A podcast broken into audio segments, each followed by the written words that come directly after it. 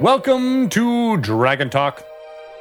Hey! Dragon Talk! This is the official Dungeons and Dragons podcast.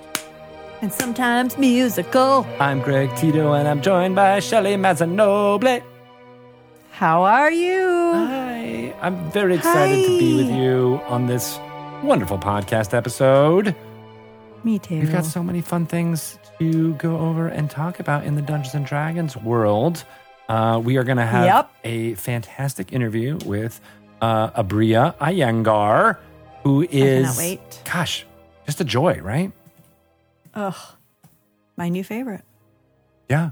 And she is in a mini-series on Dimension 20 that has a cast of so many of our favorite people. I think all of them have been guests on Dragon Talk in the past, including Brennan Lee Mulligan, the Dungeon Master for Dimension 20, Aabria Iyengar, Christina Arielle, B. Dave Walters, Carlos Luna, Matt Mercer, and Marisha Ray. What?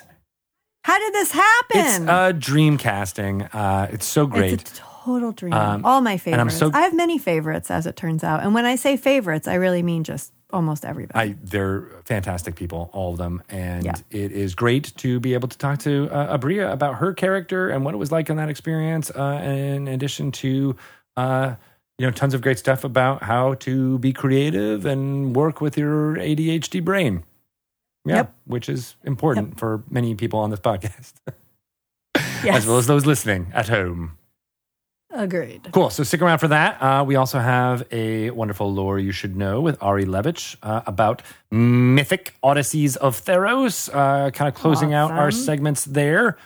That book is out, and it is in its all glory, right, Shelly? Yes, and it's beautiful. Beautiful. You should check it out. It's a way to get into a Dungeons and Dragons universe that is not based on, kind of European medieval times, but more classical Greek deities and adventures and epic stories being told. And it has a lot of fun deities being in the world and the underworld. And, it's full of great content that you can pick apart and put in your homebrew or to run at whole cloth. And it is available now through local game stores. There's two covers. There's an alt cover that is fantastic. And then you can get the standard cover wherever you buy Dungeons & Dragons, including at D&D Beyond, Roll20, and Fantasy Crowns if you're in a digital mindset. I like that. And and then we announced a couple other fun things that you were working on, Shelly, right? What are some of those? Well, The Great Dalmuti, Dungeons & Dragons. The Great Dalmuti card game you might be familiar with. It's celebrating its 25th anniversary today. It's my age. And I didn't mean today. I said today, didn't I? I meant this year. It could be today. Who knows? But this was a card game published by Wizards 25 years ago, designed by Richard Garfield. And we thought, what a cool way to celebrate the 25th anniversary of this game that is still out there, still available, still beloved by people, still being discovered by people today, than to make a Dungeons & Dragons version of it. So gameplay is the same. It's very similar to a game called President or called something else if you're in college. It's just fun. It's for 4 to 8 players. Kids can play it. It's a game of one-upmanship. But we changed it for D&D because we worked with illustrator Harry Conway, who is incredibly talented. He's a fantasy illustrator. And he just has this gorgeous, gorgeous art style that's very, very different from anything that D&D has really done before. And it really stands out in that way. And he redesigned all of the cards. Adam Lee renamed all of the cards so that it's got more of a D&D feel to it. And Adam Lee even wrote a beautiful little poem for Inside the Rulebook, which I just love. Yeah, so it's just a fun little pickup game. It's just a fun thing to have around, especially as we head into the holidays and people are gonna be still spending a lot of time with our families, you might want to add this game to your repertoire. I like that you were saying you wanted to put it on your coffee table as a coffee table game. Yes, because it's stunning. The art is really, really beautiful. It's gorgeous. And we felt like it's kind of a risk because, you know, it's so much of a departure from what people are used to seeing. But we felt like this was the right game to try it on, and the fans have responded very positively. So if you haven't checked it out yet, just go to dungeonsanddragons.com, of course. Just go look at that beautiful product page because we've put all of the art there. And also check out the latest issue of Dragon Plus because there'll be an interview with Harry, the illustrator, in there. So we're going to definitely want to feature him and his beautiful talents. That's awesome. Sign me up for a list of prints of these this artwork that's in the Great Dalmuti D&D release because it just, I don't know, it feels like it would adorn anybody's game room or just their living space. How? Like, it's actually, it's so great. Yeah, it would just be something, yeah. You could just see it and just stop and stare and say, what is this? It's a Dungeons & Dragons game that we shall play in this online dinner party we're having. Aww. That's great. And then, of course, speaking of great card artwork, you can get a oversized foil-stamped Taroka deck in Curse of Strahd Revamped coming this October 20th. A coffin-shaped box full of amazing artifacts and things you can use in running Curse of Strahd, one of our most popular D&D adventures published for D&D 5th edition, featuring the area of Barovia with Castle Ravenloft and its terrifying villain, Count Strahd von Zerovich. I was really trying to make sure I got that right in my head. Sometimes I reverse the order. I get confused. Yes, you're like, I just call him Zerovich von Strahd the Count. His name's a palindrome. I don't know if you know that, but it is, it's true. But no, lots of great stuff in there. The adventure is ready to be rerun. There's postcards with great artwork that you can send out to your players to invite them to Barovia, into the mists. It's fantastic. There's a Dungeon Master screen in there, too. Dungeon Master screen. Yeah, you get that in a beautiful four-panel screen with also the super cool art on it. 3 booklets. The adventure has broken out into one booklet. There's a booklet for the monsters that appear in the adventure, which makes it super easy for Dungeon Masters to reference. Yeah. And then there's a beautiful 8-page Taroka deck. So if you're looking for a new side hustle, you could do Taroka deck readings for your friends. Ooh, I like that. And you can tell them where the Sword of the Morning is, and then they can go find that in their lives and use it to slay the vampires that are plaguing them. There you go. I think this is all valid stuff. I also want to make sure to shout out Beetle and Grimm's. They're doing a Legendary edition, I believe, of Curse of Strahd as well. That one's at a bit of a higher price point, but it's got even more bells and whistles within it, including a wonderful map by Devin Rue, another Dragon Talk guest who is amazing at what they do. So if you're interested in investing even more in Curse of Strahd, go jump into that. But if you're looking for something around the $100 mark, Curse of Strahd Revamped is going to be available October 20th. Just in time for the spooky time of year. I feel like every time of year, especially in 2020, is a spooky time of year. Is that true for you? That's true. This is, it's like a darker, colder, spookier time of year. Yeah. Okay. Yeah. With actual, leaves and stuff falling. Spider season is coming. Spider season is here. I cleaned out my my carport, and there were so many of those huge, giant house spiders. In addition to 5 other species of spider that I discovered in there. And I'm like, spider season's already here. Do we need a species of spider called house spiders? Because no. Oh. Nothing about spiders in house. They're not just... I don't like when people refer to them as house spiders. They're not just house spiders. House spiders. The actual species name is giant house spiders. One of which I found 5 feet away from me, 2 nights ago. As I was stepping out of the bathroom, I'm like, oh! It's got. If you're going to be a giant spider, then you need to be like a giant deserted parking lot spider, a giant tundra spider. Like, we don't need you in our houses. It's true. Do not. And I after I was talking about this on Twitter a little bit at Greg Tito, everybody's like, "Oh wait, what spider season? What's that?" And I realized that many people don't know, but in the Western Washington area of the United States, basically like early September to October is spider season, where there's just webs everywhere, like every. Outside, you basically have to hold your hand up in front of your face if you're walking anywhere with trees or branches, because you will invariably get spider webs in your face. Yep. And, you know, once you get a spider web anywhere on you, it's so hard to get it off.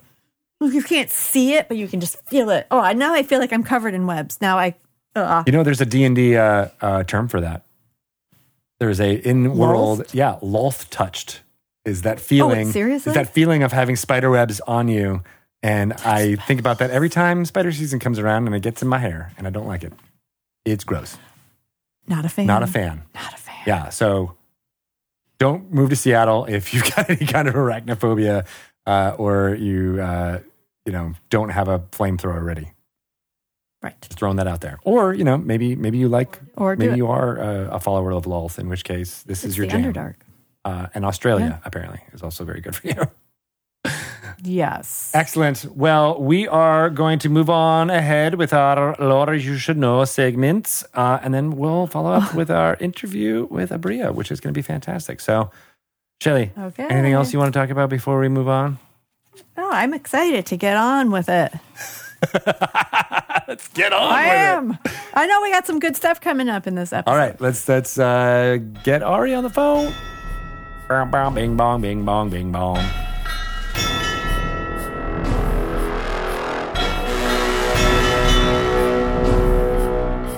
Hello and welcome to another Lore You Should Know segment. I'm Greg Tito, and today I'm joined by Ari Levitch. Hi, Ari. Hello. On this segment, where we delve into little bits of Dungeons & Dragons lore for funsies, as well as for possible inclusion in your game, if you're including some of the material from Mythic Odysseys of Theros, which is out in stores and available digitally everywhere now, a more classically themed. Yeah, there you go. You got the books. I'm so excited and the to covers. Actually have this in my hands. Oh, me too. Actually, I don't have one yet. Sorry. Pardon me. I have two books. I have an abundance of books. You're lousy with books. I am excited and honored to talk through some of more the deities within Theros. And as we've alluded to in some of our segments with Adam Lee, as well as you, Ari, the current gods of Theros are not the ones that have been in charge or venerated by the peoples there for this entire time. There were some first gods out there. Yeah, so the pantheon includes almost like three generations of gods, if you were to kind of characterize it that way. Mm-hmm. And the first gods, they're still in the pantheon, but at one point they were the kind of the only gods. These are the gods Kruphix and Klothys. And I know Adam talked a little bit about Kruphix, but I kind of want to frame a little bit about kind of the origin of the gods in this conversation. And then we could talk a little bit more about Klothys. Perfect. But so as we talked about before, that one of the unique aspects of Theros as a world is this concept of Nyx, which is this kind of manifestation element, that it looks like, the night sky. It has this kind of star field visualization, but it has this power to manifest things in reality. And before we had the gods, there were these manifestations of these kind of primal fears, and these were the Titans. And kind of alongside that came the first two gods. And Adam talked about Kruphix, who's this god of mystery, this god of the unknown. Mm. And so it was this kind of manifestation, this mortal manifestation of the concept of a world that is large, or a universe that is larger than themselves, this unknown element that there are things to discover. But alongside that, there is the god Klothys, who is the god of destiny, But Klothys also represents this kind of cosmic order, that there are things that essentially have their right place. So does that mean almost like a predetermination, like a Calvinist kind of idea? No, so destiny is not necessarily about predestiny or like a preordained kind of way things work, but that there is a kind of a cosmic order to things.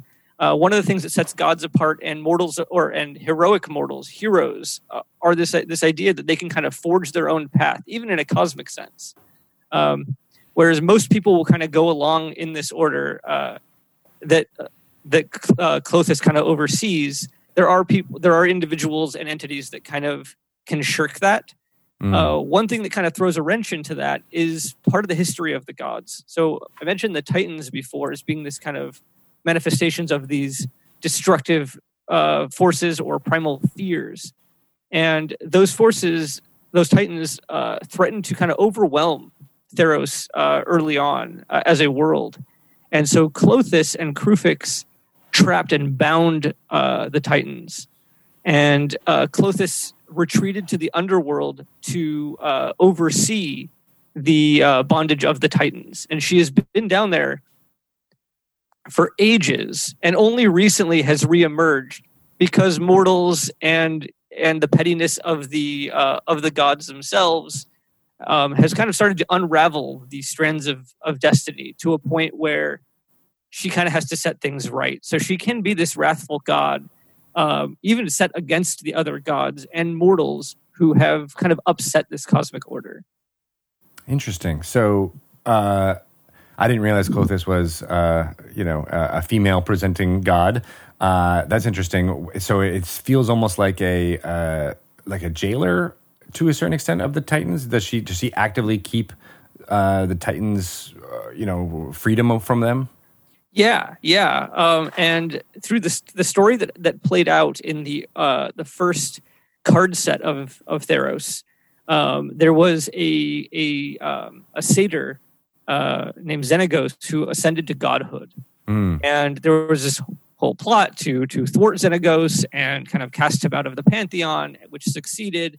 But it was basically the last straw for Klothys. Klothys is like, you know what? Enough is enough.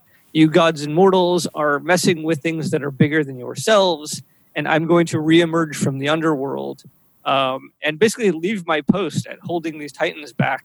And I need to set things right, kind of in the realms of the gods and mortals, and just kind of reemerge as a presence. So, like where other gods will have all sorts of shrines and rituals associated with them, Klothys is mysterious to most mortals. There are lots of mortals who don't even know Klothys exists.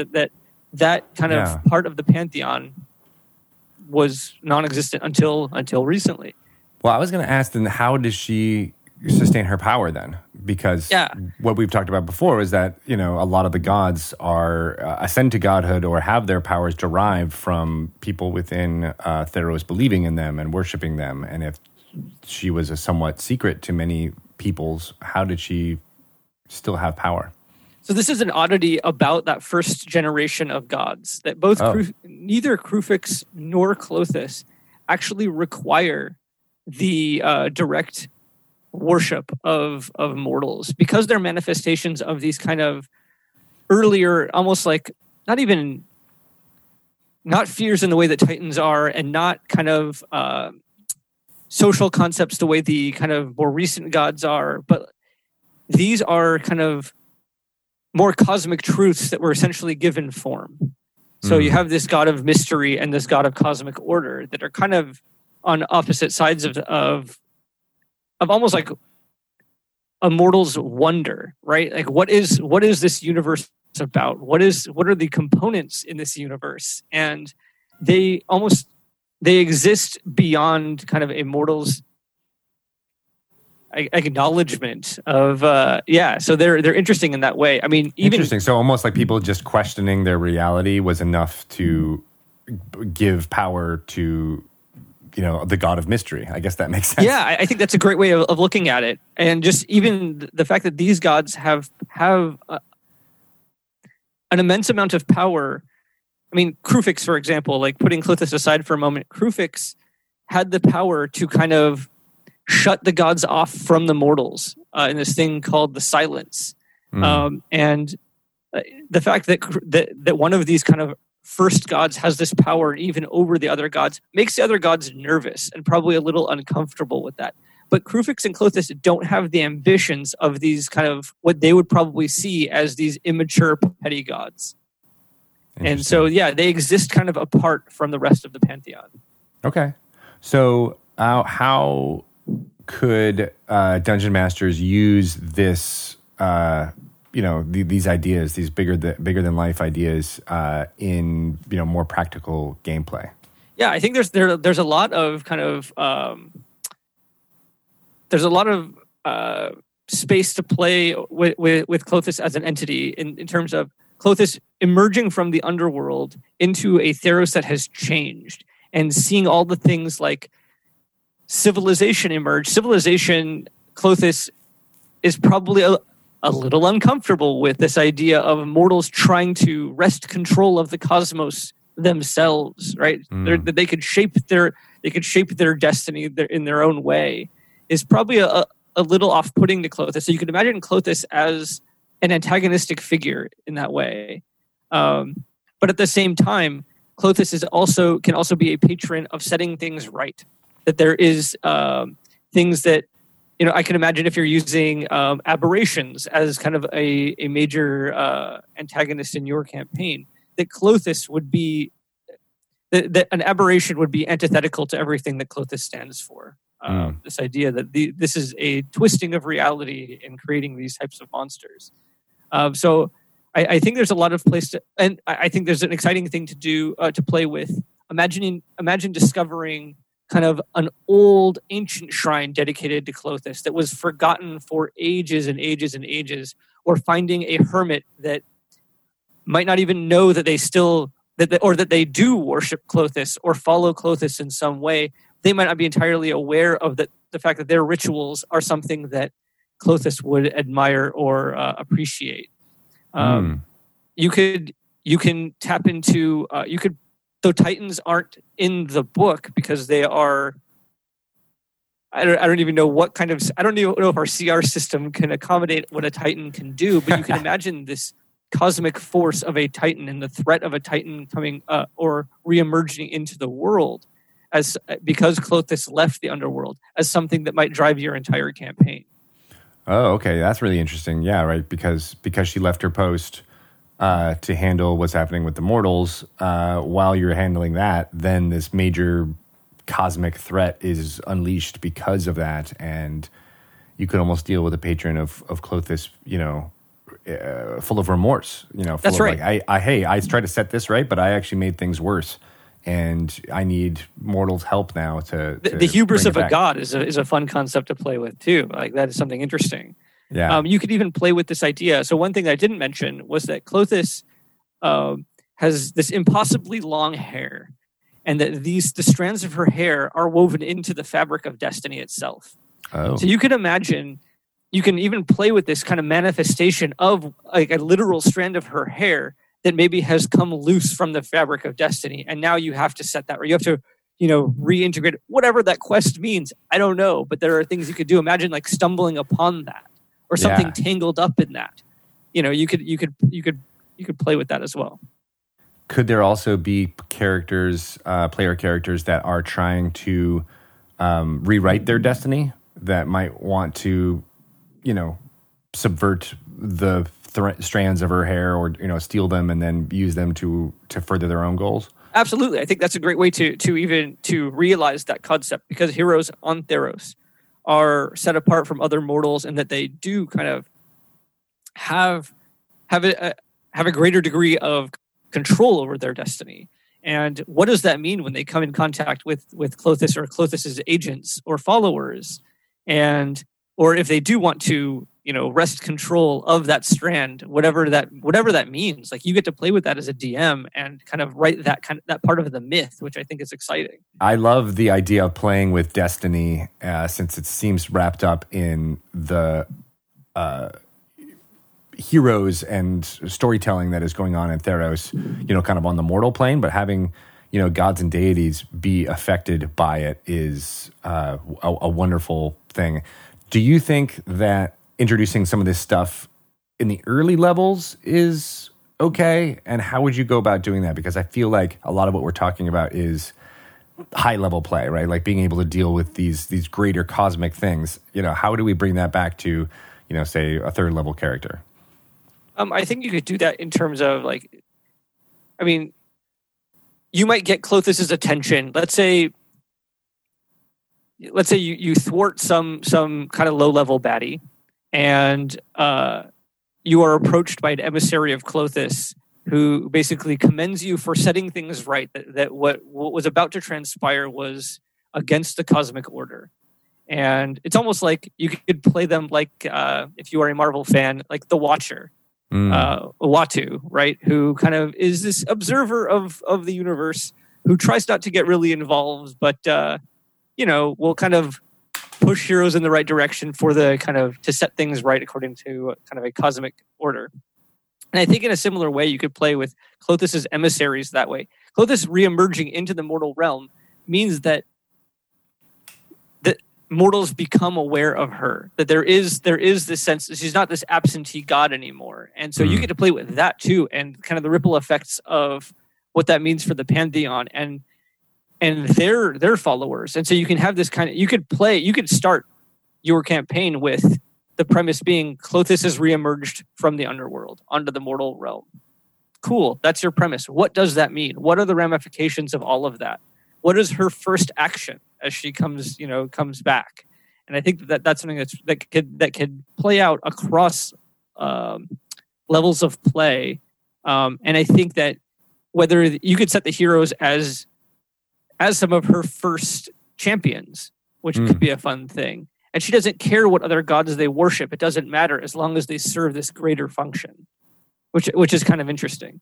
That is cool. You mentioned her hair. What other, you know, aspects of her physical appearance can you describe? So, not just in her looks, but also in you know, what kind of weapons or artifacts or anything that she might be associated with. Yeah, she's got this cool like spear-like weapon that is almost like shaped like a spindle. So you have this kind of weaving motif going through her. If I could do show and tell, is that okay? Can I? Yeah, sure. All right. We can say what number of page it is so people who are listening can have a visual. So on page 59, you will see the visual of Klothys. Ooh. Her spear is cut off. She's got a blindfold. Yeah, that's actually her hair that crosses over her eyes, and she has 6 horns that kind of curl around her head as well. What's the significance of the strands of destiny covering her eyes? I'm trying to remember now. It's the idea that I don't. If I had to speculate, I could be wrong. Somebody's going to comment and be like, "You're totally wrong, Ari." Like, okay, now this would be reverse engineering. You should know all this. Yeah, this would be reverse engineering. So the idea that she's not through her own will shaping these things, that she is overseeing this cosmic order that is not by her own will. So it's similar to, you know, justice is blind kind of idea. Yep. That like it's playing in that space. Right. Yeah. All right. I love that. And then what are the horns? I apologize, Magic Creative Team, if I totally bungled that. So. We'll fix it in post. Don't worry. Yeah, it's fine. They can change theirs. And that's the whole point about this is how you would do it as dungeon master in Theros. Like that's the interpretation. All of these are tools you get to play with and mess with and just have fun with. Exactly. So what? Yeah. The final question here: what's the significance of the horns? Because I don't think I know of a creature that would have 6 horns. Is it just that it looks cool, or does that have more significance? I don't know if it has any significance to her role or anything like that. It just in kind of looking at the way Magic would do their creative. This is me speculating because I was not. Klothys was created for during the latest. Set of Theros, so I was not on the Magic team anymore. But the colors she occupies in the Magic colors, which are, you know, white, blue, black, red, green. She's a red green god, so she has those 2 colors on her card. So her visuals still have to read as red green, and red green oftentimes deals with you know, beasts and monsters and things like that. And so, so her visuals still have to queue as a red-green entity. Does she have any, and this is just another theory, but does she have any connection to the satyrs? Not explicitly. Not like the way Xenagos was a satyr who ascended to godhood. Okay. I wonder, I mean, as a dungeon master, I'm looking at that and being like, maybe she was the progenitor of that, you know. Those are all things you get to play with, which I think is awesome. Like, there is so much in here that talks about the gods and their motivations and things like that, but there's a lot of space to write your own myths. You know, there is absolutely that thing. I like that. And it's one of the most exciting parts about Mythic Odysseys of Theros and how it feels different from other Dungeons & Dragons out there. And I hope people are jumping into campaigns or using the parts of this book for their homebrew campaigns right now. And if you are interested in any of this, go to your local game store and try to get the alternate copy because it looks awesome. I'm going to hold that up again because it's amazing. Yes, it is. It's one of my favorites for sure. That. I want to go there. Yeah, it's amazing. So good. All right. Well, thank you so much, Ari, for talking through Klothys and her role within the pantheon of Theros. How can people perhaps get in touch with you if they have follow-up questions or if they just want to know more about the work you're doing? I am on Twitter, though I am not the most active person, so be patient with me. But I am at Ari Levitch. Excellent. Great. Well, thanks, Ari. And we'll be back with some more fun segments next week. Great. Bye, all. I know so much about lore in Theros. I am almost like a deity myself now. You may call me Greg Tito. You're leveling. We love talking to Ari. He is full of information. A resource beyond recourse. I don't mind. Do you think Ari ever just like drops some of these lore nuggets just like when he's hanging out with his non-D&D players? Oh, yeah. Friends? Like, hey, did you know?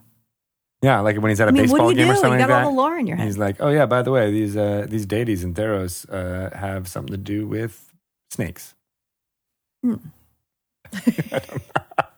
It's lore you should know. He's doing you a favor by telling you. Right? You know, same thing with everybody who works on Dungeons & Dragons. I think they like to drop little nuggets of D&D everywhere they go, like I do. I like to talk about my games. Yeah. Oh, I was in the Trader Joe's that's in your neighborhood recently, and I was wearing a Critical Role mask, face mask, and someone mentioned it, and they're like, oh, I never... That's so great. Whenever I'm not here, I always have something that has Critical Role or Dungeons & Dragons on it. And it's so great that you saw it. And I'm like, oh, that's awesome. Shout out to you. And then I was also shopping like a little bit later and there was two workers who were talking about something kind of intently. And the girl was like, well, what kind of decks do you like? And then the guy's like, well, I usually like to play with blue, black, cancel decks. And so they were discussing their magic decks that they were making while stocking the shelves at Trader Joe's. And oh, I friggin' love that. It was the same trip. And it was like this, I just feel that so much of what we do is just infecting all of the geekosphere, including Trader Joe's workers. And I love that, like, out in the wild, like, there's just two people who are just having a nice conversation about it. And they're bonding together. Yeah. And it's, you know, it helps you... make those connections. It's so great. I can't wait to make a connection with Aabria Iyengar on Dragon Talk. Me too. Let's do it, shall we? Yes. Connect. Everybody, let us welcome Aabria Iyengar to Dragon Talk. Yes!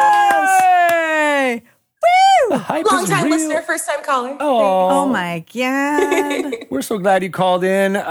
You have done so many amazing things in the D&D world over the years, being a dungeon master to a GM on other things to, more recently, you're in a Dimension 20 side quest with Brennan Lee Mulligan and so many amazing people. It's so cool. I'm so excited. How does that happen? I don't know. You put a little seed under your pillow and you summon a Brennan. And then he whispers into your ear, side quest. And it just happens. It's, and then you just go. Yeah, it's just a really magical process. It's like an Umbrella Academy thing. Like, I heard a rumor that there was a side quest coming and you needed a cast member.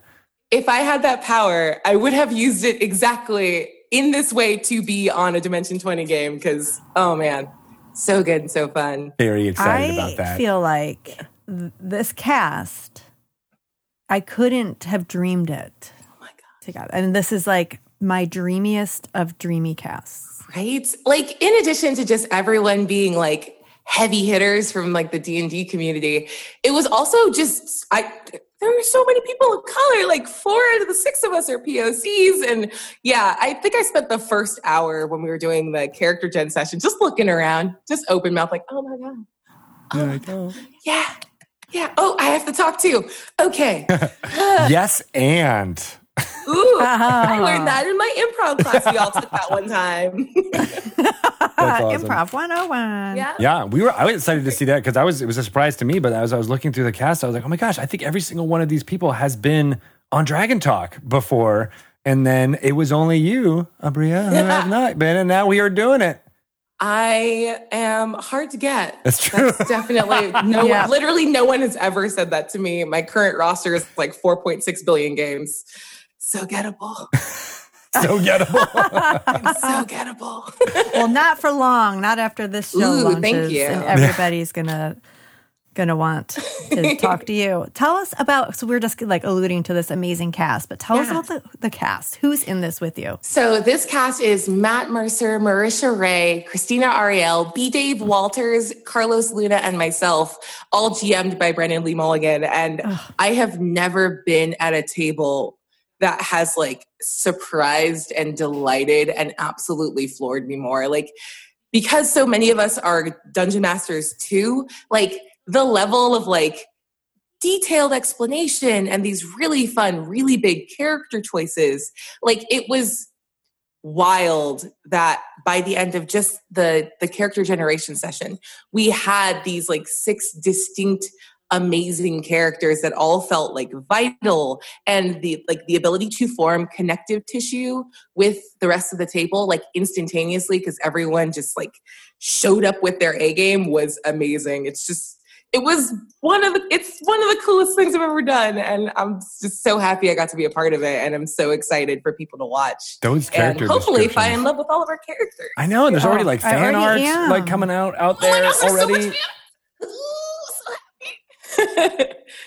It's great. And I love that like so many of us picked like non-human characters, so the fan art is incredibly cool looking. I was like, when we first started and I was like, oh, it's pirates, I'm gonna be a mermaid, but like a wrong one. So I'm so happy that like people are getting like really into it, like interesting merfolk designs, and I based it super heavily. If I could just jump into that a little bit, I loved the like Magic the Gathering crossover extra content that came out that had like merfolk stats in it. So I basically like ran to Brennan like, please let me have this. I want to go to here. And he was like super gracious and like helped me incorporate it into character for this. And like, it's just been so fun, and watching everyone just sort of like, not out of nowhere, but like out of these really intentional things, like as like the way our generation session went was Brennan literally just like spent time describing Leviathan to us.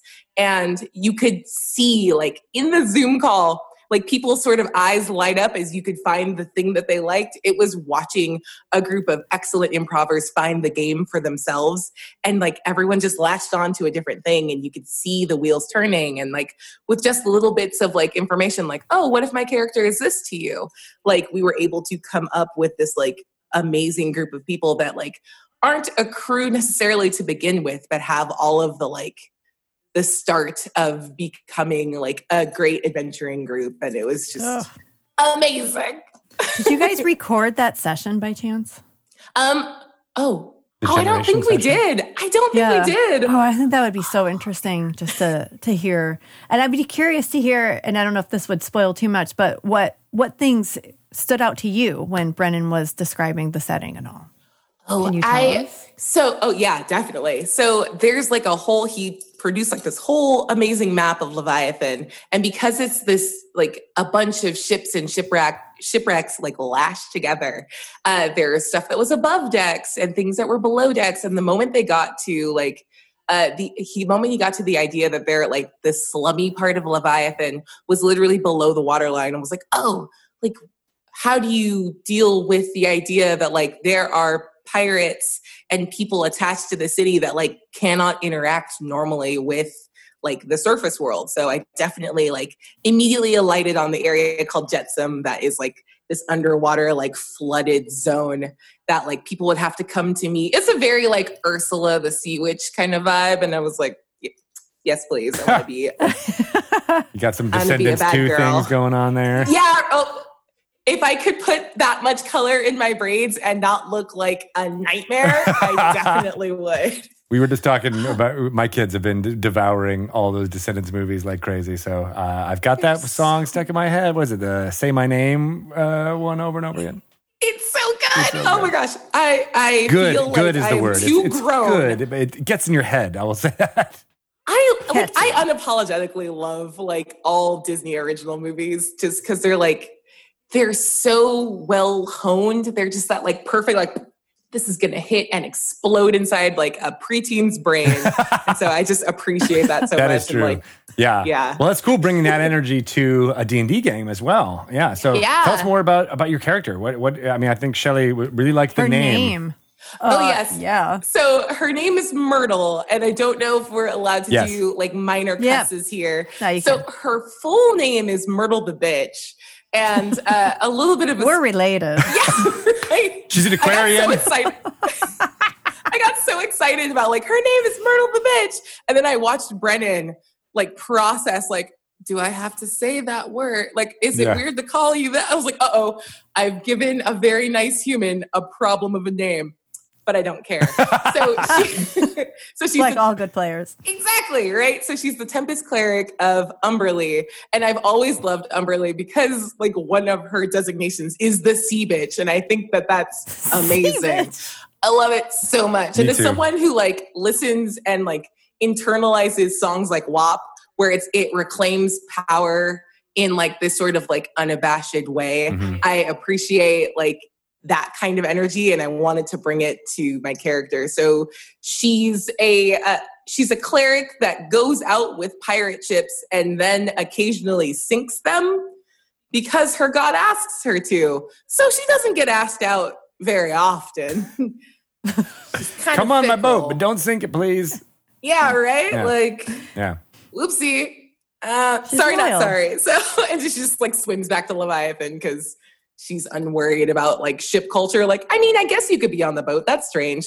But I think the other thing I really liked about the character was like merfolk in general, like have the ability to, well, like they have legs, but I very specifically wanted her to not in a way of like leaning too hard into the idea of like disability and different mobility options in games. But I wanted to sort of introduce the idea that you don't have to be like a bog standard humanoid to like function in an adventure. So in a world where magic is real and literally anything is possible, like you don't need legs to get around. And it makes me really happy that things like the combat wheelchair that have been like introduced and everyone's talking about on Twitter, like just this idea of like being cognizant of all that kind of stuff. So my character Myrtle actually has like a little water like sphere that she travels in. I describe it, I think, most often as like a little watery rascal that she just kind of puts around on whenever she's above the sea line. But I like this idea that like if you just spend a couple minutes thinking about it, like you can be more encompassing of different like character types and body types and like neurodiverse types and have that in your game in a way that doesn't feel like it doesn't have to feel like work. You can just do it, just be cognizant going into it. So that was my little choice that I was really proud of. That's one of the great has the tail the whole time. And that's one of the great things that Dungeons and Dragons can do for people beyond all the fun storytelling and amazing things that you can do, but you can actually, you know, empathize with situations that you don't have any direct experience with and do it in a way with other people so they're experiencing it as well. You know, I had a, you know, very briefly, but I had a really great experience playing as a blind character, a blind cleric. Nice. In Lauren Urban's game when we did Clerical Error, and I reached out to blind D&D players to be like, I want to make sure I'm you know, portraying this in a way that makes sense, that doesn't feel, you know, like I'm crossing any lines or doing anything like that. And that was just this, I was going to use the term, it was an eye-opening experience. But it really was, because it felt like, oh, I here's this game that we love to do just because it's fun and it feels cool to us, but it can do all these things that are healthy for the soul and for society as a whole. Agreed. And this is like my favorite thing. Like when I really, like when I started off DMing, other than doing Adventurers League games just to kind of learn like 5th edition better, my first real game was GMing for a kid I tutored and his friends. So it was a gaggle of 14-year-old boys, like up to 9 of them at any given session. It was buck wild. I felt more like a coach than a GM. Like, all right, you can do bring this. It in. We're gonna do this.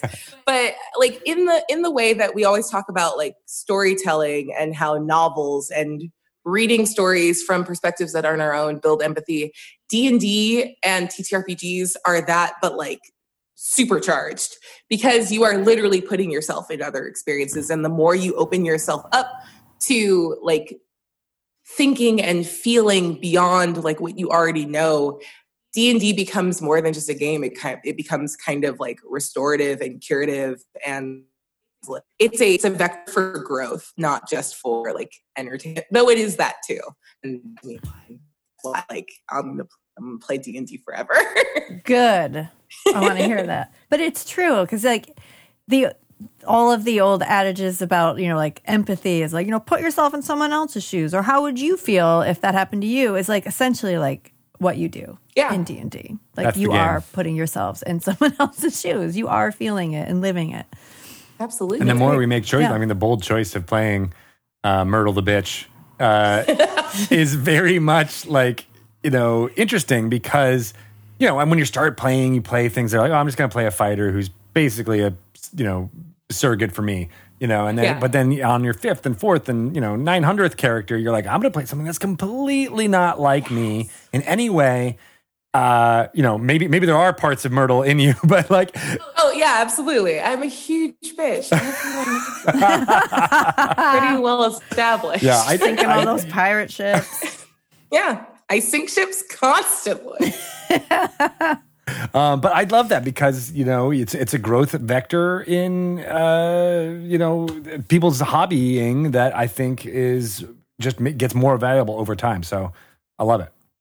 Agreed. Yes. And I definitely think that like, yeah, you make those choices outside of your experience as you're kind of building your character. But I have always believed that even if you think you're playing a character that's like the opposite of you, the moment you live in that character for a little while and you come up with that like single seed of justification, like when you understand your character's philosophy, that usually comes from exploring something that you either have thought about or you believe or like you think might be interesting about yourself, and you kind of just like tease it out and explode it out and really like get into the nitty gritty on it. So I think even if you're playing a character that's super the opposite of you, you're exploring some aspect of your personality that like you find interesting in the moment of character creation. And that's actually why I really like going back and thinking about characters and kind of watching the trajectory of like characters you build. And you're like, what did I care about 6 months ago? Huh? Oh, interesting. Yeah. I was really like focused on like acceptability politics. So I played characters that like refused to like fit into the society's norms that like wherever they came from. So like what an interesting thing to like clock sort of retrospectively. And I just, it's like looking at your human development mapped to your character development. Yeah. Or even like seeing like things that you consistently gravitate towards in characters, and then looking back and being like, I see why now. Right? I didn't see it then, but now, you know, years later even, I get it. I know what you were trying to explore something in a safe space maybe.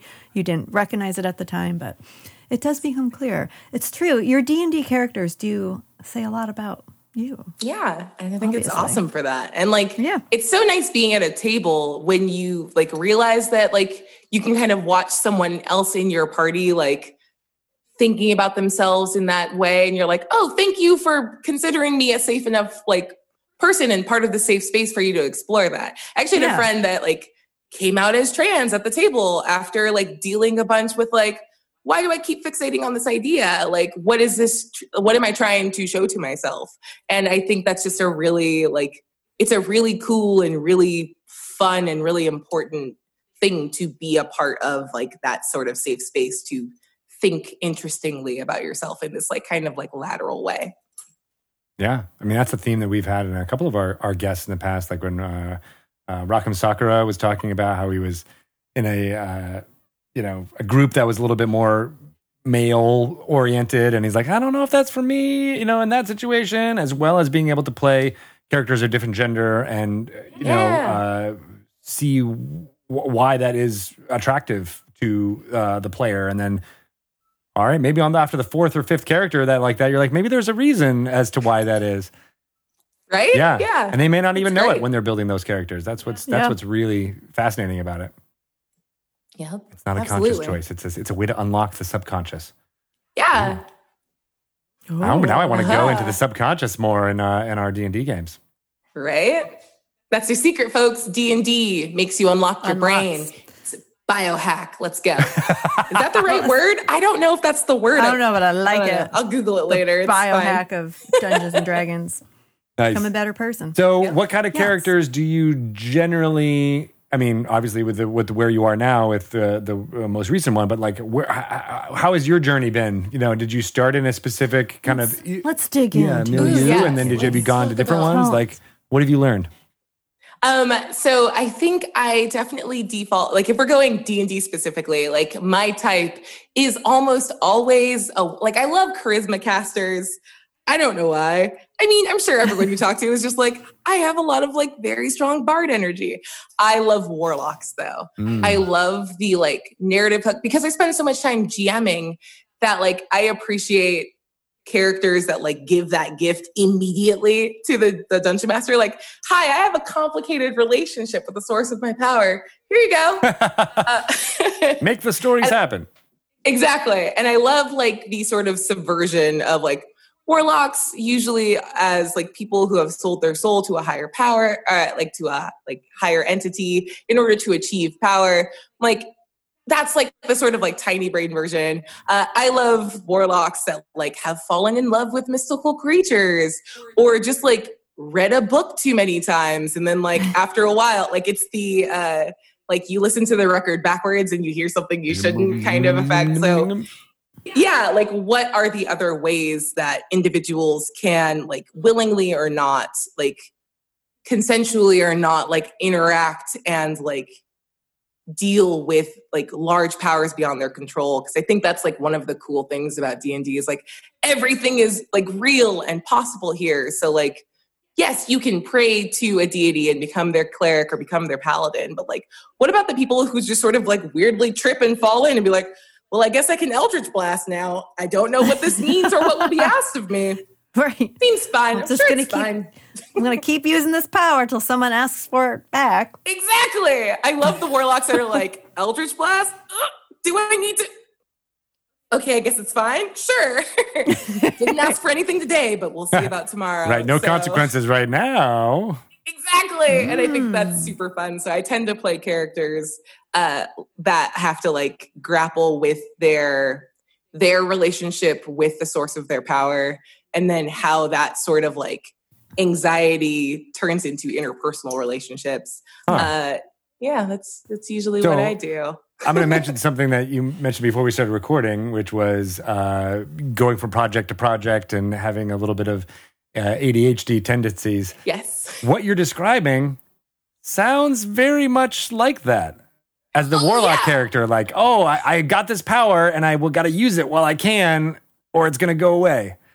Yeah, so I do have ADHD. So I think along with that, I have that weird sense of like, the way my brain works is this weird boon and bane. Like it's a sine wave of like, it's hard for me to motivate and like I procrastinate on things that like feel like they are hard to start. But like then I also hyperfixate on things I care about. So it's that idea of like the anxiety of like make hay while the sun shines because I don't necessarily always know how, like, my brain's going to make me feel about, like, the next thing that comes. And, like, being willing to say yes to a bunch of things and then sort of, like, shrugging it off as, like, the consequences of that are for tomorrow, Bria. But you, just do stuff. I'm sure it'll be fine.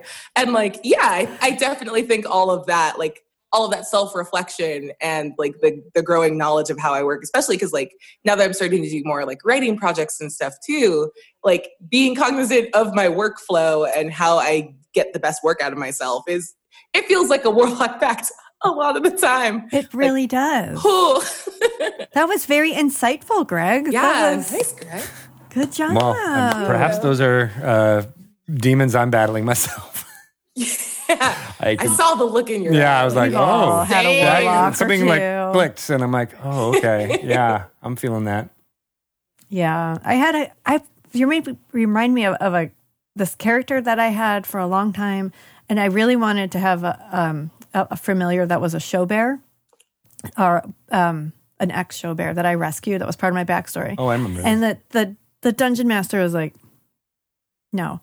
I'm not playing with a show bear. Like, I really want, he's my familiar. He's here. So I was a tiefling, and he was like, okay, he's here, but this is the deal. Like, you made a pact to rescue him and have him stay with you. And something's going to happen at some point in the game where I'm going to ask you to turn against the party. Ooh. And you're not going to know when, and you're not going to know how, but will you accept this deal? Is he that important to you? And I said, yes, he is that important. And like, we never told the rest of the party that I had made this deal. But I will say that the entire campaign that we played, I was always on edge. I was always unnerved because I'm like, I don't know when this is going to happen. Like, I really don't. And then it didn't happen for a long time. And I'm like, did he forget? Maybe he just forgot, and I'm in the clear. And I realized, like, this was coming out in how I played my character. Like, she always was a little, like, twitchy. Like, what's going on? Like, who's here? Who's behind? Who's saying that? Am I hearing this? Does everyone else hear this? Is today the day? Like, if we go to this town, is someone going to find me? Every time, like, we met an NPC, I was like, is this it? Is this when you're going to come calling? Because it never happened. Oh, and it never happened. So that's, I still amazing. Don't know, like, yeah, like, with the game just, eventually ended without this thing coming to pass, but thank God. But it really did inform, like, how I played that character. And in real life, I'm such a rules person. Like, I probably really wouldn't have done that in real life. Maybe I would have. I don't know. But, like, it was a struggle for, like, the real me and the character me. Nice. But that's, God, I didn't. Now I feel creepy. That was the right reward, though. Now I feel like it still might happen. Yeah. I know. Can it still happen if the game ended 5 years ago? Like, you know what? I'm going to check the rule. Yeah. What's the statute of limitations? Let me ask Falling Leaf. Falling Leaf, is that okay? Go. Yeah, I think that's okay. Yeah. I think, next time I dungeon master for you, I think I'm going to have a show bear show up. Yes. Do it. One of my favorite, I haven't played a druid very often, but, like, my favorite druid I ever played in a game that, of course, like, most games fall apart after a little while. Mm-hmm. I played a druid that was a show bear. No way. That just, like, are you serious? Yeah. I knew I liked you. She enjoyed being bear way more than being a person. Oh. So, like, she just traveled around with her friends that were all part of this circus. And, like, that. Her trainer, like, her best friend was her trainer. And she was like, yeah, no, I do the thing. And she would, like, pretend, like, no, I don't want to. I'm a bear. And her friend was a ranger, so she could understand all the, like, dumb bear things she was saying. Oh, my God. Or she would, like, pretend to growl and be like, no, I don't want to jump on the box. I'm not gonna. Okay. And it was the dumbest interactions with my friend. I'm not going to ride my unicycle. Yeah. Today. I don't know how. I'm a bear from the woods. Do, do, do, do, do, do. Like, it was the weirdest energy, and I loved it so much. I love that. See, like, you're really, like, reminding me of, like, you really can do anything in D&D. You really can be a party of bears, show bears. Just be a bunch of bears. I ran a very silly one shot for friends. We were literally in the pool. And you had to roll at the bottom of the pool. You had to, like, go down to the bottom of the pool where the dice all, like, sank and roll down there, and then just make up your roll when you came back up, because everyone would forget. But we played a version of, like, Dude, Where's My Car, the movie, but it was an adventure. So there was, like, No magic. And just people just wandering around making like goofy checks because they had all done like some sort of magical mushroom from the Underdark and had forgotten the day before and had to go find like their wagon. And that was just like the adventure. You can play anything in D&D and like that's what makes me so happy about it. It's all about like if the table's bought in, you can do whatever. And that's the coolest thing in the world to me. Yeah. And it all becomes a shared experience. Yeah. And it can come from my daughter dungeon mastered for me. She was 5 at the time. Yes. And it was just this weird stream of consciousness kid thing. It was very similar to what you're describing of like the dudes were in my car kind of thing. And it was amazing. And I wish like more, kids at that age felt empowered to just create and write weird ass stories and make your parents, sure, I'll do whatever you say. It's the one time they have control over that stuff. I want to tap into that even more. Right. I run a like pirates game. I love pirates. I don't know if that hasn't come through, but I run a pirates game over on Saving Throw Show on Tuesday nights. And like I used to like when the game first started. My nephew, when he was younger, would have that like stream of consciousness. Like he just had ideas. And if you giggled at all, he would just like keep like spinning himself up.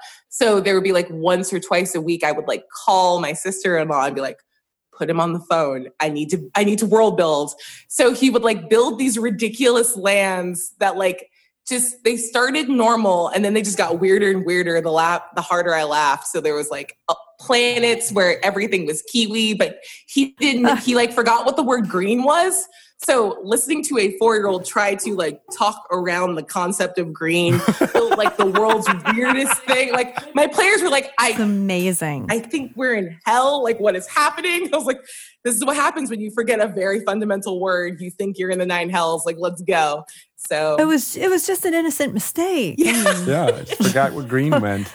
Yeah. I love that. I like this idea of letting like a child create the world for you and then you have to use it. Like you have to just use all the hooks they give you. Yeah. Yep. Yeah. It's so good. All the NPCs. I feel my son lately has been creating a lot of characters, not D&D characters. Like he'll just like, all of a sudden he's like, hey, my name's Jerome Powers, and he's like some dude, or like he's got Ricky Joe, he's got Turd the Turtle, he's Captain Sparkles, like Hold on, say these again slower. I know, right? I'm like I'm taking notes. Turd Ricky the Turtle, Joe, Turd the Turtle. Turd the Turtle. Does he smell bad? No, and he just I was like. Do you mean Turd the Turtle? He's like, no, my name's Turd the Turtle. It makes perfect sense. And Turd the Turtle, I was actually just writing about Turd the Turtle. It's funny. He will fall down and he's on his back and his legs are up and arms are up in the air. And just happens whenever, several times a day. And he's like, help me, somebody get me back in the water. I need to get back in the water. And then I just ignore him. And I'll walk by. Whenever I walk by him, he screams, "Hey, lady! Don't you want to help a poor turtle? What's the matter with you, lady? What are you talking about?" I mean, I feel like I'm like he definitely is a dungeon master. Like I feel like he wants to create. So then like God, I just can't stand the noise anymore. So then I'll go back to Turd the Turtle, and then I have to flip him. Upright. Yeah.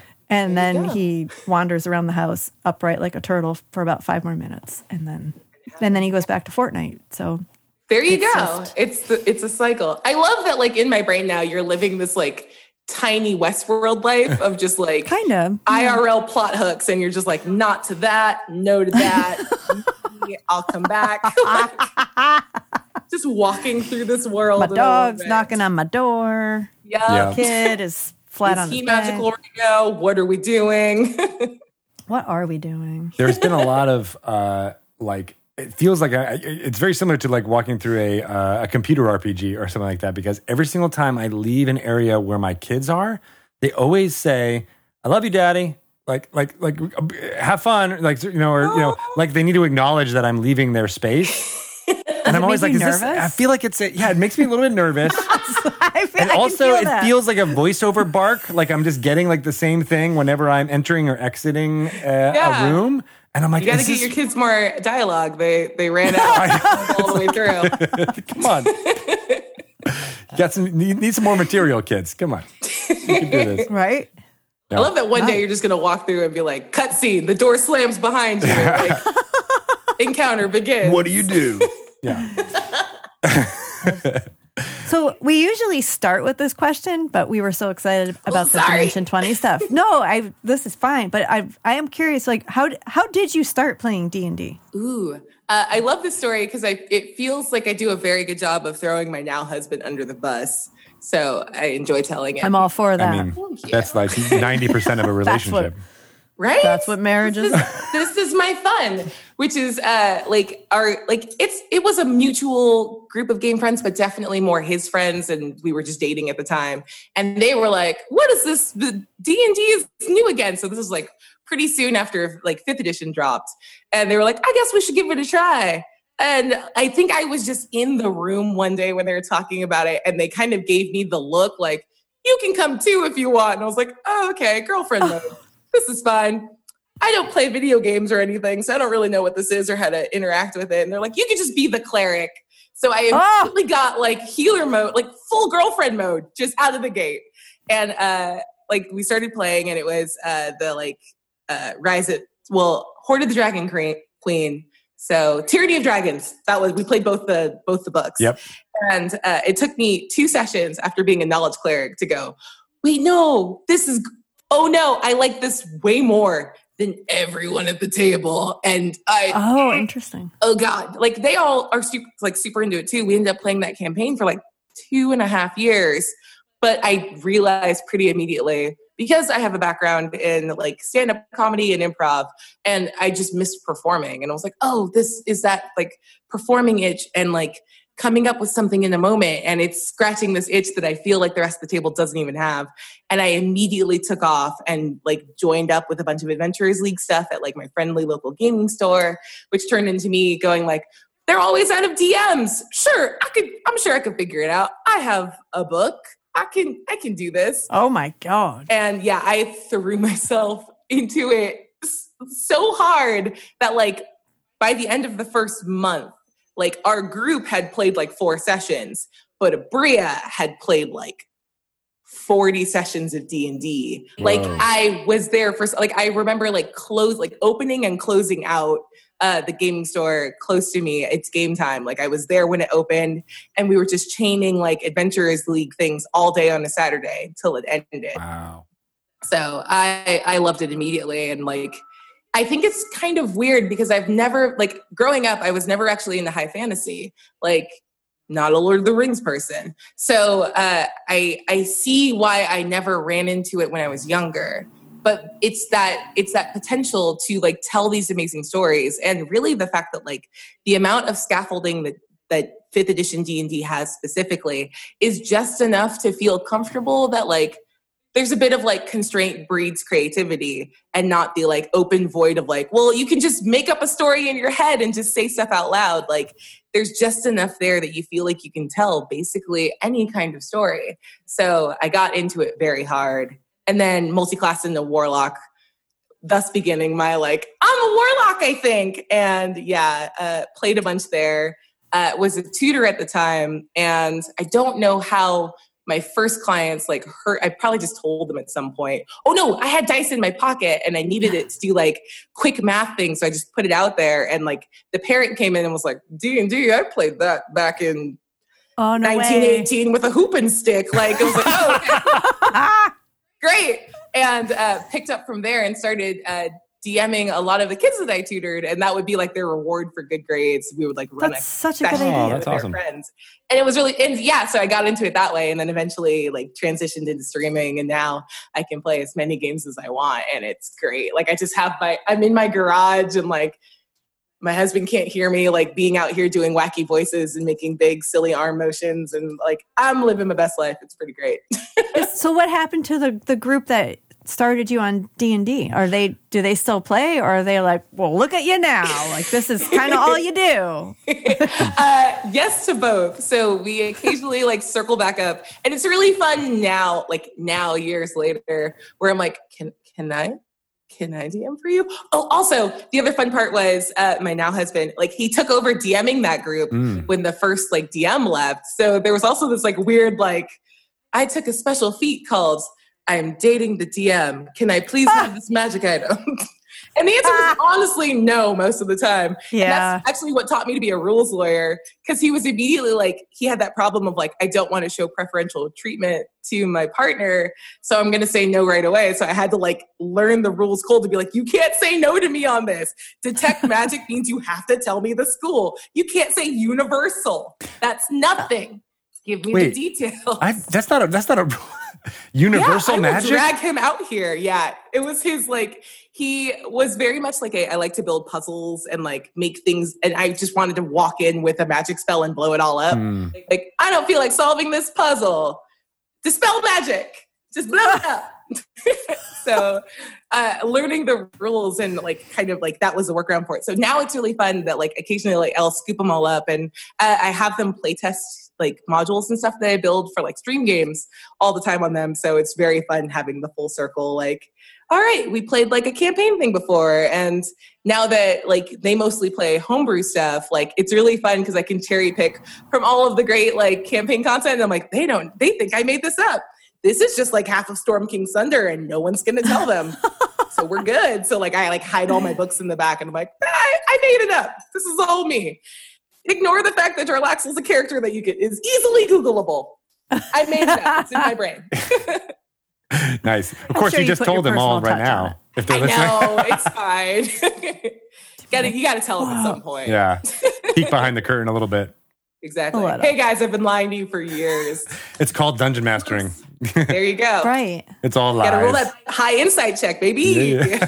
But speaking of lying to them about running pre-published adventures, but you are now writing some original content, correct? Yeah, so it's that kind of fun thing of like, so the three things that I do right now, like stream-wise, that I think are like cool and distinct and interesting are like, I run a lot of homebrew that I make, and I'm playing like Lost Mine of Phandelver on Twitch's D&D's Twitch channel right now. So like playing in a module that's been like prepackaged and pre-built, and playing a thing that's like it's so specifically and intentionally like a starter module to like teach people how to play D&D, which is really fun when you are a seasoned player going in like, I know how all of these work, but like I love looking at like the building blocks of like how does a module teach people D&D? Like how do you teach via the tutorial?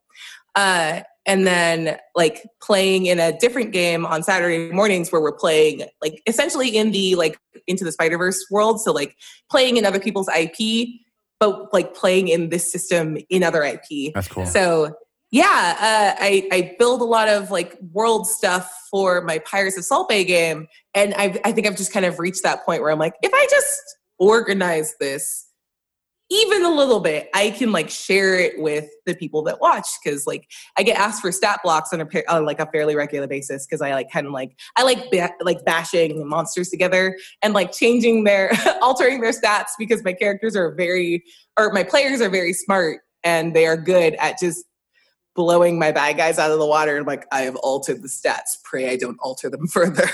They all have like 100 more hit points because you guys do like awesome monk combinations of just, I did 486 damage. Oh my God. And now I'm going to action surge. I'm like, okay, you break the world. Right. So, yeah, there's a lot of like building monsters and adversaries specifically for my table, knowing how they tend to play. That's awesome. And yeah, it's just been like a really fun process of like figuring out how to like push that out into the world. And I published a module called Timbermancer through my dice company. And like, that's kind of out there. So now that I've gotten like a little taste of like, okay, people can play stuff that I think of in my brain without me being around. And it's not a nightmare. Like, cool. How do I keep doing it? So I'm getting very excited, like kind of transitioning into that like part of the ecosystem of being in the D&D world. Yeah. I feel like it's a natural transition for some people. Right. So, but what is the process like for you you didn't take a class on how to run and write an adventure. Like, how do you know how to do that? Well, fun fact, I did take a little bit of a class. I was just going to say, isn't there like a writer's workshop for RPGs? RPG writer's workshop last year. But once again, the ADD kicked in. So I did like the first fifth of it. And then I was like, I'll come back to it. And I didn't realize that the like content expired. And I like went to go back to it. I was like, oh, it's all gone. Oh, no. I remember the first enough part. To get you started. I get most of it. I got the gist. Yeah. I'll just ballpark it. But I actually, I love reading just, like, I buy lots of content off the DM's Guild anyway. So I did a lot of, like, just sort of breaking it down and taking notes. Like, I've done some, like, script writing stuff in my time, too. So, like, literally breaking it down the way you would break down a script if you wanted to spec it. So you just take modules, especially ones that you like, and you find all those hooks on and just sort of, like, try to tease them apart and see, like, where, like, how did it catch my interest, and like, how do I turn that into something for other people to try to do the same thing? And just by virtue of like the difference in translation error, like filtering through me and my priorities to the things I care about will feel meaningfully different than someone else's like module work. So it's kind of just the sit down and take notes approach. But yeah, I usually start off with, it's the Michael Bay. Like I start off with a set piece. I'm like, what's the big fight that I want to get to? And like, what does it look like? And it's less about like what the monster stat is, but like, I want that. Have you ever played the video game Return of the Obra Dinn? No. So it's this really cool, like, it's like a mystery, like detective-y puzzle game, but it has these like cool set piece moments that are frozen in time that you can physically walk through to like put the mystery together of like, how did everyone die on this one ship? It's very cool. It's black and white. Oh, I remember. Got a cool soundtrack.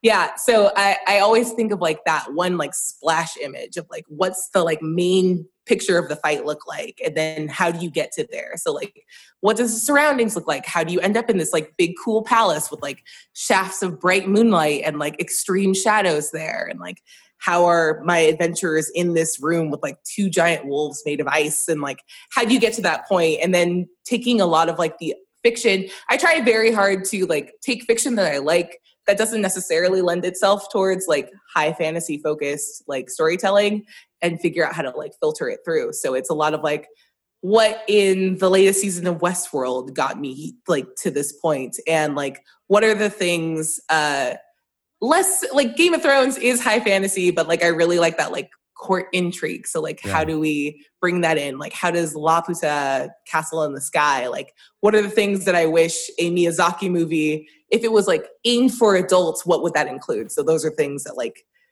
you kind of harvest it all and turn it into like this one big moment and then work yourself backwards and get there. And I actually think the easiest thing for me is I am very blessed to play with really fun, really creative people. And usually in the like first time I try to run them through something, they will give me a lot of ideas on how they got there and why they care about being there. And I'm like, I'm going to steal all of that and put it on here. And thank you in the credits. Like, what? That's a better idea than what I'm going to cross this out. That's also what I was thinking.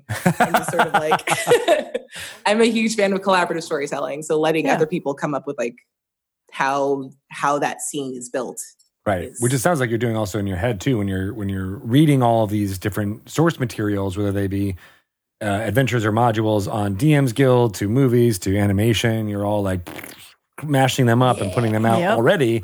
And then you give them to, 5 or 6 players and get even more input. Exactly. Yeah. I mean, that's all what we do in microcosm when we're running games, and it's perfect. Yeah. And 4-year-olds. And 4-year-olds do it too. Yeah. Yeah, they're inspired by Bunked, though. That's always. Turd the Turtle is the hero. Turd the Turtle goes to Camp Kikiwaka on... Sounds like you got some storytelling hooks there, Shelly. Yes, it's for so sure. Good. Yeah. Maybe I'll get Quinn. Maybe we'll do that for homeschooling. We'll get him writing an adventure. I like it. Oh, my God. So cool. So you were mentioning too about how you played a bunch of Adventurers League games at the game store, and as part of D&D Live, you were involved in the Black AF kind of side table and all that. Yeah. Talking through what it's like to be in the D&D community. I'd love to hear kind of your thoughts about what kind of things you experienced and what you might want to advice you might want to give to people about like how can we make sure that the tables that we're having are as open and having all these fun creative ideas flowing without any of the negatives. Yeah, it was so amazing being on the Black AF panel for D&D Live. And going back to that the year before, just as a little shout out to the Adventures League's stuff, I was one of the epic DMs for...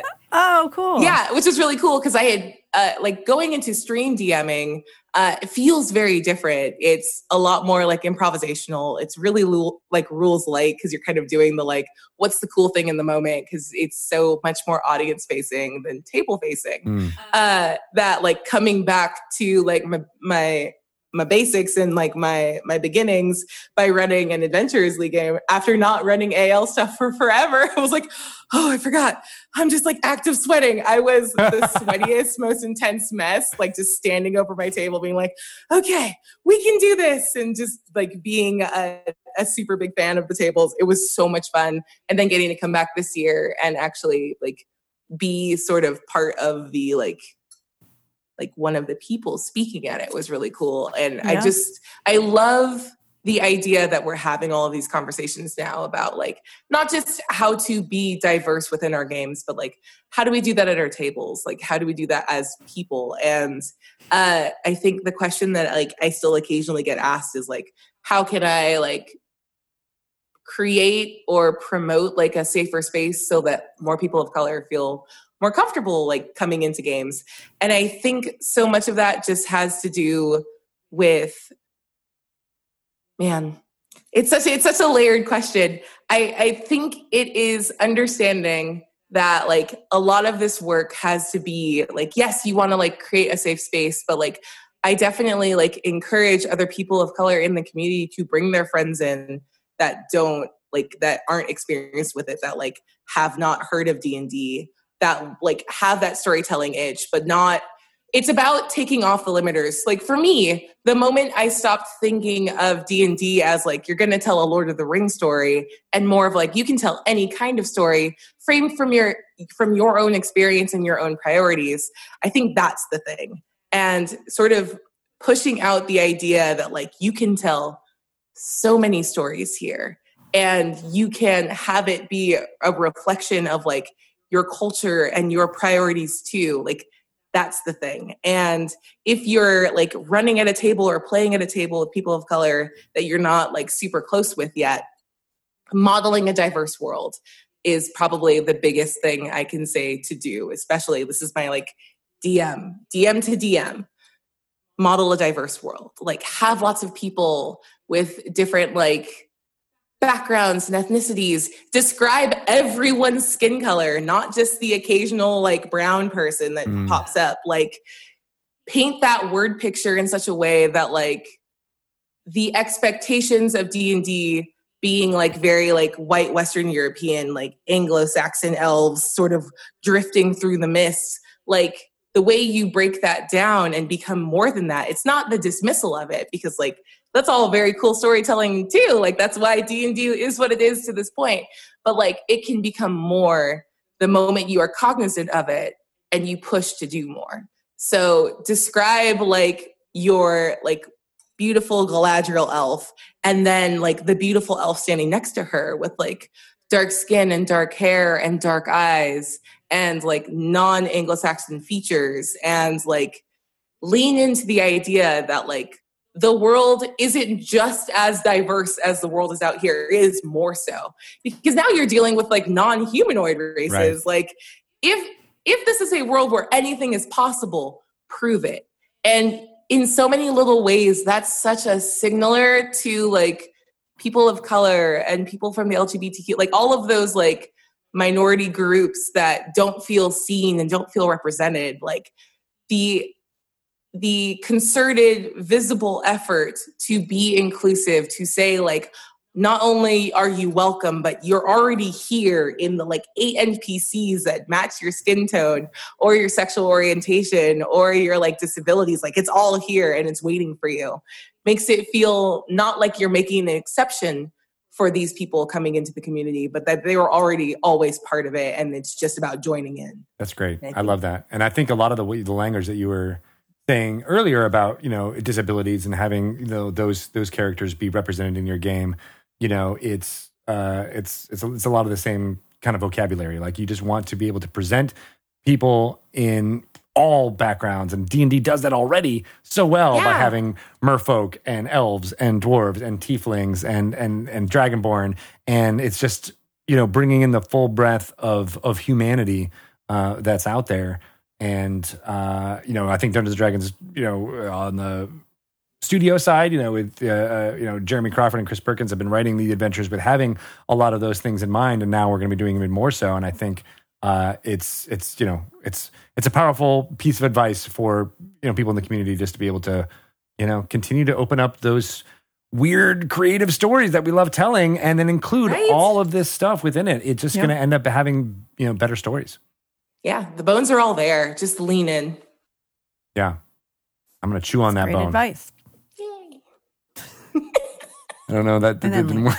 I don't want to do that. I'm not gonna do that. But I love those bones right where they are. Seeing you, Dungeon Master, at you know, D&D Live 2019, The Descent. There's tons of pictures with you, and I love that the Dungeon Masters, like, just out of necessity, maybe stood up from those tables just so they could have focus and be able to, you know, project their voices and be heard at their tables, and it ended up at making this wonderful picture that I'll remember forever of just you know, everybody telling these stories together, and then you know, having decisions made at that epic that would transfer to the entire room. I finally remember Chris Funk from The Decemberists making this decision that he thought was really good for his character, but ended up doing, I think, what, like 4d10 damage to everybody in the room. Much damage. Oh, what did he do? What was his decision? I think it was was it Chris Lindsay or was it Bell that gave him the decision? I don't remember who it was one of the devils was basically like, you can, you know, have this power. He had just died or he just fell unconscious in his game. Oh, and it was like, hey, you can not be unconscious and you'll be at full life, but something bad is going to happen, or you can just take your damage and everything's fine. And he's like, well, sure, I'm going to get my character to be back up on his feet. It'll help my party. But the bad thing was that damage was taken by everybody in the room. So like all 100+ players all took that damage because of his one decision. So my favorite part was it knocked down 2 players at my table. Oh my gosh. And then because we didn't have enough, or no, they had enough soul coins to bargain. So there were like 2 little imps, like NPC people walking around, like making deals and bargains and stuff the whole time.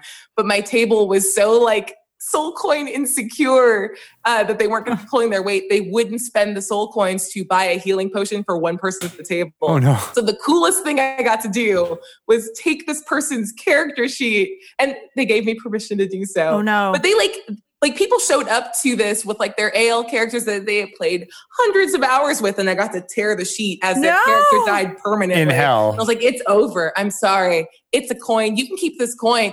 Give it back at the end, but like, you know.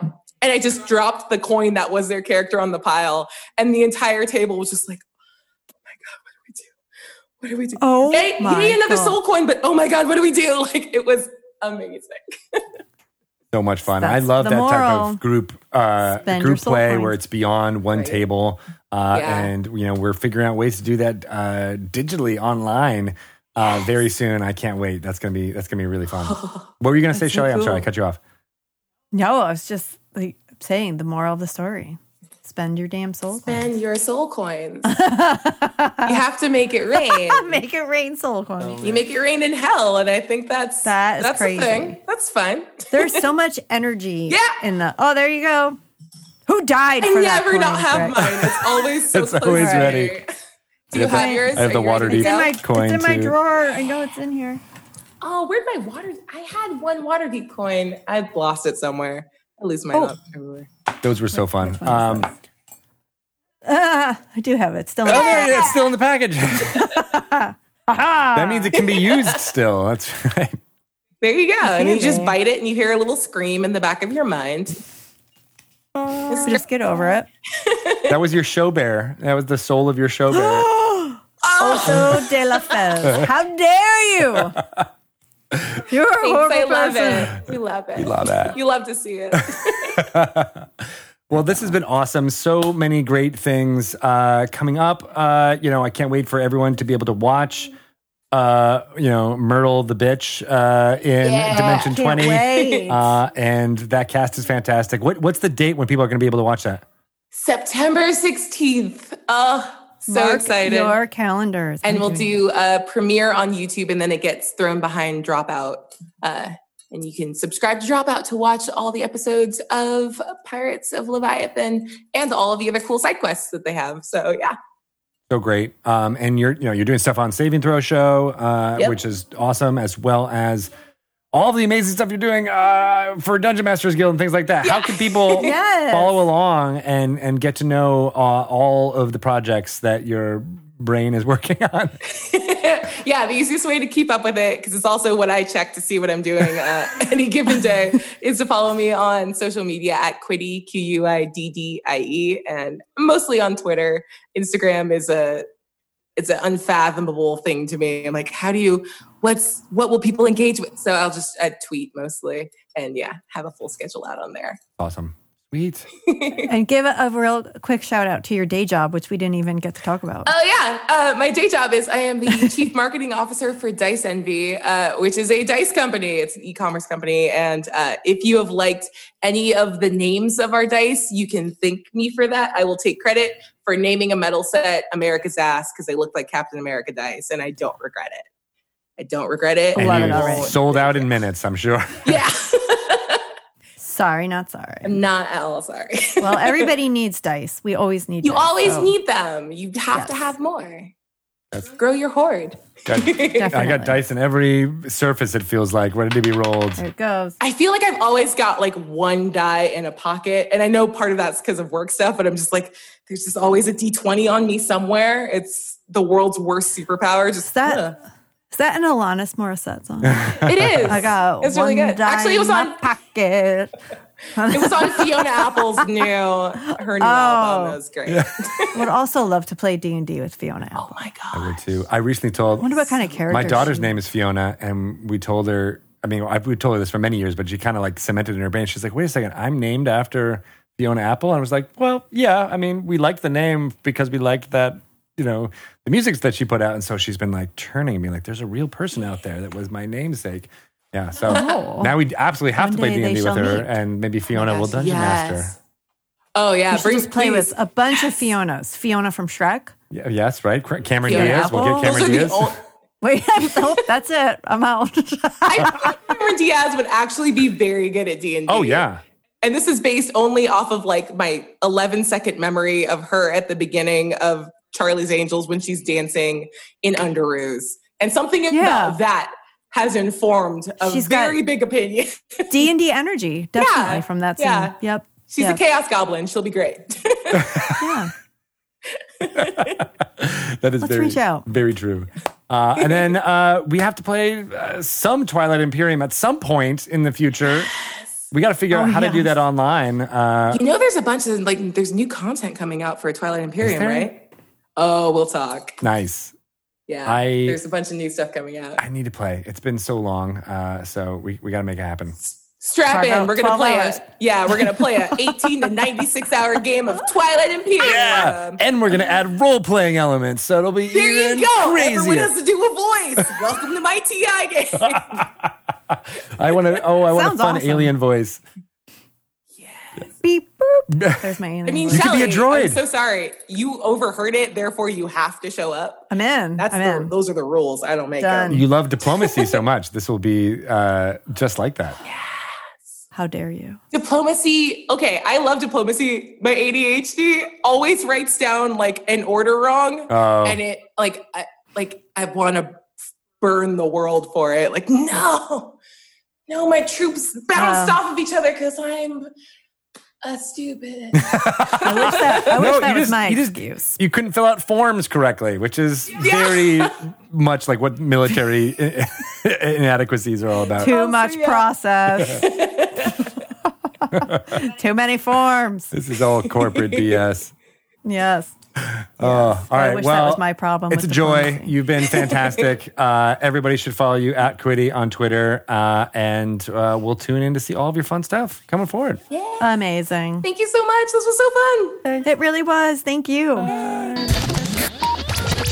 I loved talking to Aabria. What a creative... I don't know. I feel like we're of a like mind, you know? I agree. You and your Twilight Imperium. Yes. Why did I? As well as, you know, the comedy background, the feeling of not being able to the whole D&D do thing. Projects in a way that makes sense, you know, the ADHD thing. Yeah. All of the above. She's you know, kindred spirit. Yep. She's amazing. I love it. I could have kept on talking. I know, right? We've been getting really great guests, as always, on Dragon Talk, but I never wanted to end. I want to just keep talking forever. Yes. And the fact that she's in a game with Christina Arielle is like, it's like magic to me. I just want to just sit and listen to the two. Have you ever played with Christina or Aabria? No. Well, you need to. No, that's it. I would, in like...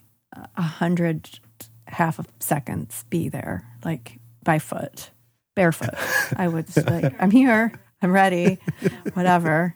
I love that you started being like, in 100 seconds, but you're like, wait, no. Yeah, I'm like, wait, that's too long. Like, you're saying the opposite. In 3.5 months, I would be there. That's the real, you know. Which in today's world, that is actually very quick. That's true, actually. If you in 3.5 months in 2020 time is like 3.5 seconds in 2010 time. It really is 2020 time.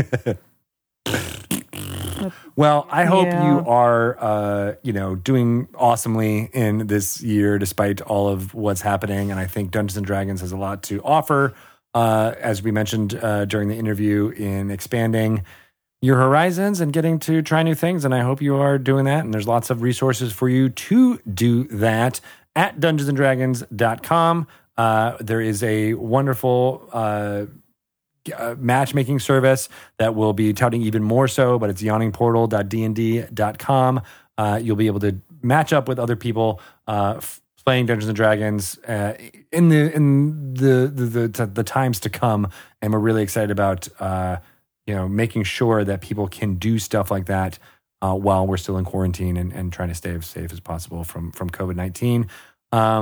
We're here to distract you as much as possible, so please go to Dragon Plus, download that onto your phones. There's great content coming out from there, including interviews and previews, including an interview with the illustrator for The Great Dalmuti D&D edition. Lots of other great stuff is coming on there, including previews for Icewind Dale, Rime of the Frost Maiden, that is dropping on September 15th. So look for that. And if you want to follow along from me, I'm at Greg Tito on Twitter, Greg_Tito on Instagram. And Shelly, where are you at? I'm at Shelly Moo on Twitter and Instagram. Those are great places to follow along. Yeah. As to what we are saying about things. Let's stay in touch. The social stuff for Dungeons & Dragons is usually wizards_D&D. You can find that on Twitter as well as Instagram and on Facebook. And I want to give a shout out to Siren Sound, who puts together this podcast of Dragon Talk. That's Ryan Marth and Lisa Carr doing all the fun stuff there. And Sean Mayofsky and Pelham Green helping out on the video side of things. Thank you, thank you, thank you. And... I would even be more appreciative of those of you listening if you want to give a review, spread the word about how you listen to Dragon Talk on your favorite platform of choice. We're available on Spotify, Apple Podcasts, Google Podcasts, or just on the, you know, good old RSS feed, or accessing it on DungeonsAndDragons.com. So give a shout out, let people know, spread the word. We definitely want more people being able to be distracted with Dungeons & Dragons during this time. And learn about all these amazing people in our community. That's right. Which is really what we want to do. Lift you up. Where we belong. Speaking of which, Drunky Two Shoes just had a wonderful conversation with the mother of a child and was directed to go to a ship. The port. Yes. The name of the ship was the Hawks Down. Yes. Hawks down? Yes, like feather, like down. Oh, not like, hawk down! Somebody help! Yes, no, it was like the hawk's feathers. I don't know why. Okay. That's just what it was called. Okay. Hawks down. So I'm heading there. I'm going to the port. Okay. You are, you know, it's a small town, less than 1,000 people, so there's not like tons of berths. There is one kind of major pier that sticks out into the water, and there aren't any major big ships docked there, nothing with like more than one mast. There are a few fishing vessels about, you know, 20 feet in length there that looks like they're unloading the day's catch. This is now like kind of the afternoon. So you smell, you know, the brininess as well as the dead fish odors.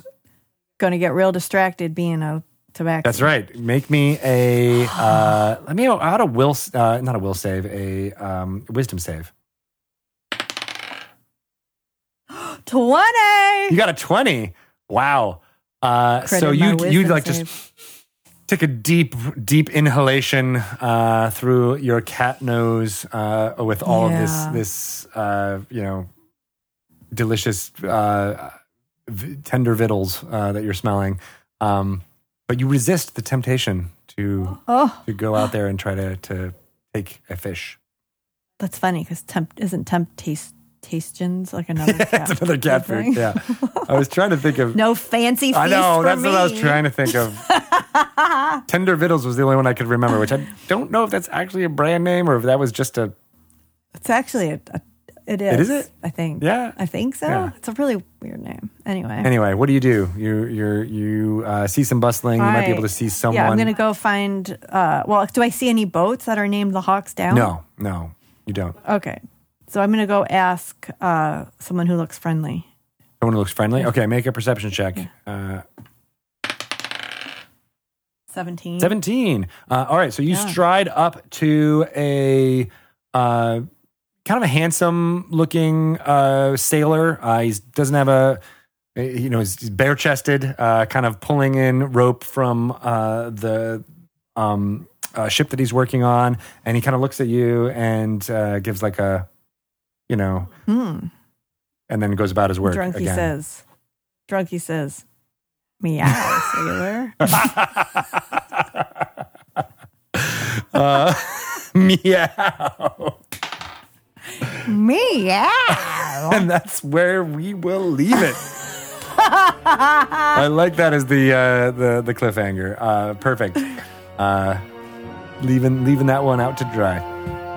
Excellent. All right, so we will be back in 2 weeks' time with another episode of Dragon Talk, and we'll find out what happens with the flirtations between Drunky Two Shoes and I. Cannot wait. Thanks, everybody. Thank you. Bye. Love you.